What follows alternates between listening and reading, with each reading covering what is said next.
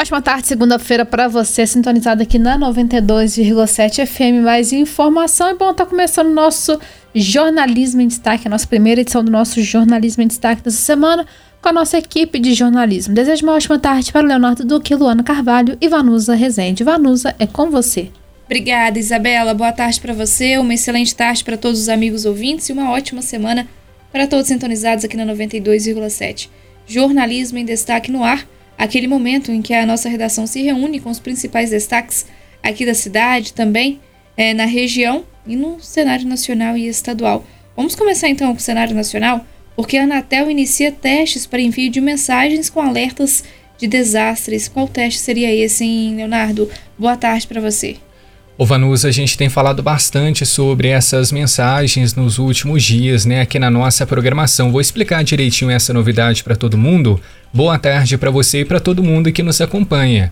Então começa a ser aplicada hoje, segunda-feira, essa nova forma de notificação de alerta de desastres para a população, enviadas pelos órgãos de defesa civil. Essa nova forma vai permitir que as mensagens apareçam na tela do telefone de forma sobreposta e destacada de outros conteúdos.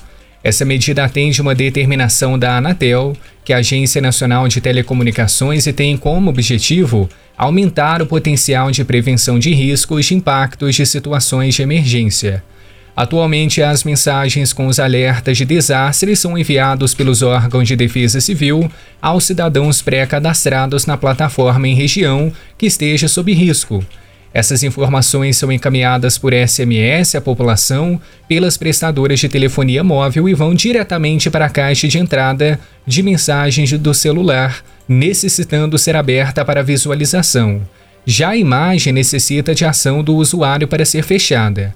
Inicialmente serão feitos testes com as prestadoras de telefonia celular e órgãos de defesa civil nos municípios de Anápolis, Petrolina, Paraupebas, Juiz de Fora aqui no estado de Minas, Paranaguá, Angra dos Reis e Petrópolis.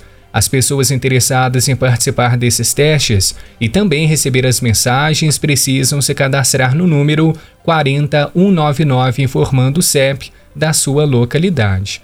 Agora a gente tem aqui o trecho de uma fala da própria Anatel que explicou essa situação e é a seguinte: Nesta primeira fase, a funcionalidade será ativada em exercício piloto em sete municípios e para os alertas encaminhados pelos órgãos classificados como graves. Lembrando que em operação desde 2017, a solução de notificação de alertas via SMS tem hoje mais de 9 milhões de usuários cadastrados. E a Anatel informou que em dezembro deste ano vai testar uma nova modalidade de envio de alertas que não vai precisar de um cadastro prévio e que vai contar com um alarme sonoro que vai ser ativado mesmo quando o telefone estiver no modo silencioso. Então, essa vai ser a primeira etapa enviada para sete municípios do país e no final deste ano teremos uma outra modalidade que vai ser testada também. Mas melhorando aí esse sistema que é tão importante, inclusive já utilizado aqui na região, o sistema original, né, Vanusa? Exatamente, Leonardo. Obrigada pelas suas informações. Agora, duas horas e oito minutos, você acompanhando o Jornalismo em Destaque. A greve de ônibus é suspensa em BH após uma reunião entre sindicato e empresas. Então a greve foi suspensa hoje, né, Luana? Boa tarde para você. Boa tarde, Vanus. Isso mesmo, o Sindicato dos Trabalhadores em Transportes Rodoviários de BH e região suspendeu a paralisação que foi convocada a partir de hoje, meia-noite, mas começou de fato na manhã dessa segunda-feira. Em reunião com o Sindicato das Empresas de Transporte de Passageiros de Belo Horizonte, os empresários apresentaram a proposta de 8,2% de reajuste no salário, com a data base de outubro de 2022 a categoria decidiu suspender a paralisação, mas ainda vai deliberar sobre a oferta. Ainda não há uma data é, para essa assembleia. Caso os trabalhadores rejeitem a proposta, por exemplo, uma nova greve pode ser convocada. Uma outra possibilidade, caso não haja o acordo, é de levar a questão para o judiciário resolver sobre o dissídio coletivo, que é quando a justiça do trabalho interfere na relação entre patrão e empregador. No início da manhã de hoje, a BH Trans informou que, apesar da paralisação, 77% das viagens programadas foram realizadas com impactos pontuais, sem atingir a totalidade da operação. Tá certo, Lula. Obrigada pelas suas informações.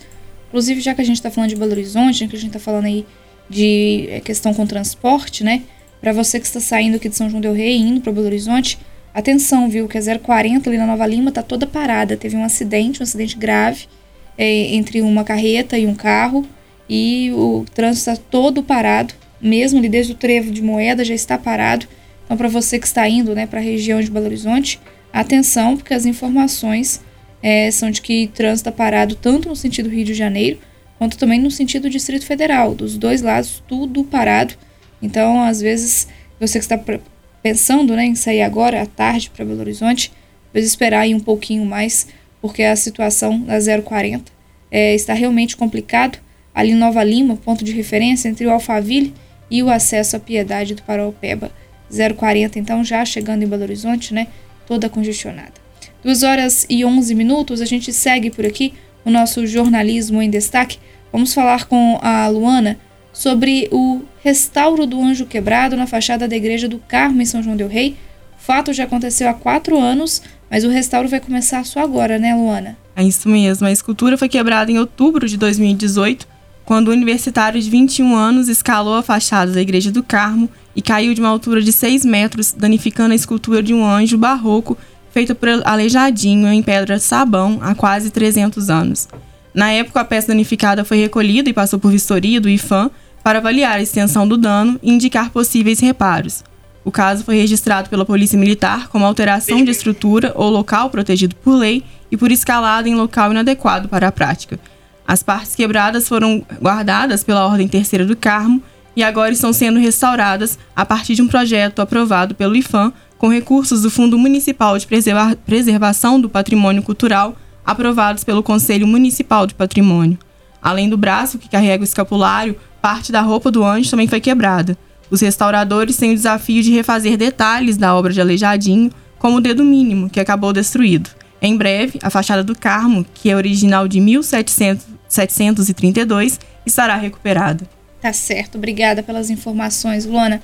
Agora, 2 horas e 12 minutos, a gente falou aí sobre a 040, mas vamos falar agora sobre buracos e valas que desafiam motoristas nas rodovias do Campo das Vertentes. Não tá fácil não, né, Leonardo?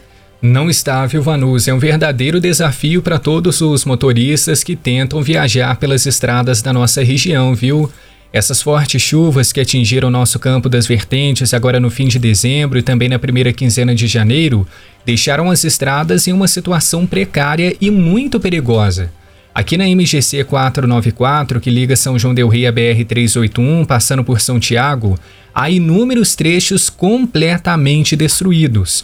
Estão cheios de buracos e valas que tomam até mesmo mais de meia pista. Uma delas até bloqueou parte da estrada sentido São João Del Rei. Cones foram colocados ao redor para alertar os motoristas. Se cair, infelizmente, já era, algum acidente vai acontecer. Exatamente por isso já tomaram a providência, enquanto não acontece uma obra, de colocar os cones ali naquela região. E também tem dois trechos onde pequenas partes dos barrancos laterais cederam, espalhando muita terra e até mesmo uma placa de sinalização quebrou e ontem no domingo estava no meio da pista. Na BR 265, que liga São João del Rei até Lavras, a situação é a mesma. Diversos pontos estão cheios de buracos e valas profundas. Os motoristas têm inclusive mexido na rotina, já que viajar à noite neste momento agora não é uma opção por causa dos riscos. E a nossa Rádio Boabas recebeu relatos de pessoas que testemunharam acidentes graves de condutores que tentavam desviar desses buracos. Sem contar, Vanus, aqueles carros com pneus estourados que frequentemente são vistos no acostamento da pista. E agora, com essa redução das chuvas, a expectativa é que as concessionárias responsáveis pelos trechos deem início às obras de reparo principalmente dos quilômetros mais afetados, mas a gente sabe muito bem que o conserto e também a fiscalização das estradas é um processo longo que leva tempo e ainda estamos em período de chuvas. Então é preciso realmente tomar muito cuidado, andar com bastante cautela, porque as estradas da nossa região estão realmente depredadas, estão muito afetadas pelas chuvas e sabemos que aqueles temporais de verão que são muito tradicionais no fim do dia ainda continuam. Até eu mesmo tive passando aí pelas estradas da região neste fim de semana. Vi muitas pessoas estacionadas nos cantos das vias com pneus estourados, Vanusa. Realmente, cautela é a palavra agora, viu? Pois é, o Leonardo. E é, sobre essa questão que você disse, né? Acidentes, enfim, situações que podem acontecer, mas sem falar no desgaste do carro também, quando não acontece o pior, né? Lamentável a situação aí das estradas aqui na região, muito complicada. Bom, agora 2 horas e 15 minutos. O troféu do campeão da Recopa Mineira de 2022 ficou onde? Ficou aqui em São João del Rei. Uma tarde quente como essa lá no estádio Joaquim Portugal, o Atlético começou a temporada de 2023 conquistando um título ao vencer o Democrata de Governador Valadares por 1 a 0. O gol do título foi contra de Gabriel Marques, zagueiro do Democrata de Governador Valadares, já aos 45 minutos do segundo tempo. O Atlético, que disputou o título pela boa atuação em 2022, quando foi campeão do interior, agora tem mais um troféu inédito para a galeria. Os primeiros 45 minutos de bola rolando foi tecnicamente fraco, viu? A torcida fazia festa e a expectativa era grande para acompanhar o time escalado por Roger Silva. Na lateral direita a gente teve o Patrick estreando, lá na frente o Sassá com a camisa 9, os dois grandes nomes né, anunciados pelo Esquadrão de Aço para a temporada de 2023. O Atlético teve algumas chances, o Democrata devolveu no primeiro tempo, mas sem grande sucesso. Assim como a chuva, que rondou, rondou por lá e acabou não caindo e o calor permaneceu, né? Já o segundo tempo foi muito superior aos minutos iniciais, porque a gente teve entradas, o Gui Mendes, Antônio Falcão e Douglas Pelé. E aí o Atlético melhorou muito no segundo tempo. Acabou, acabou que as equipes ficaram com 10 para cada lado, cada uma, depois da confusão entre Torrão do Atlético e Brandão da equipe de Valadares. Os dois acabaram expulsos e foram mais cedo para o chuveiro. O Atlético ameaçou por diversas vezes, teve, desperdiçou uma oportunidade de pênalti. Sassá foi cobrar já aos 40 minutos do segundo tempo e acabou perdendo. Glaicon acabou fazendo uma grande defesa. Bom, e aí a placa já havia até anunciado 13 minutos de bola rolando. Os 45 minutos, o Alisson Carioca cruzou da direita, o Gabriel Marques desviou contra o patrimônio, a bola encobriu o Glaico e entrou no segundo pau. A torcida que já estava entoando gritos de olé pelo amplo domínio do Atlético no segundo tempo, terminou gritando campeão em uma tarde histórica para o futebol são janense.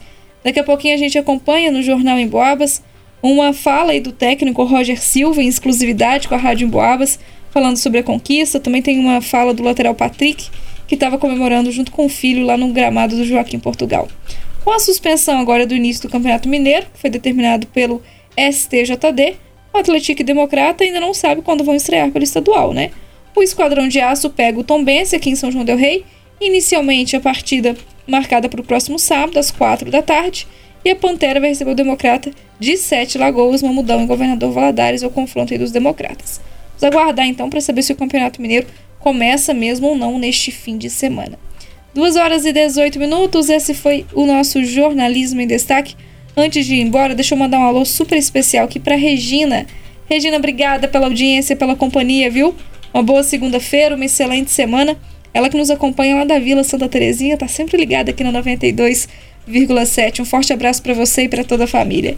Bom, para você que fica por aí, claro, Leonardo Duque e Isabela Castro te fazem companhia durante toda essa tarde. Passe também nas nossas redes sociais, no facebook.com.br, no Instagram, Boabas, e também no nosso site, emboabas.com.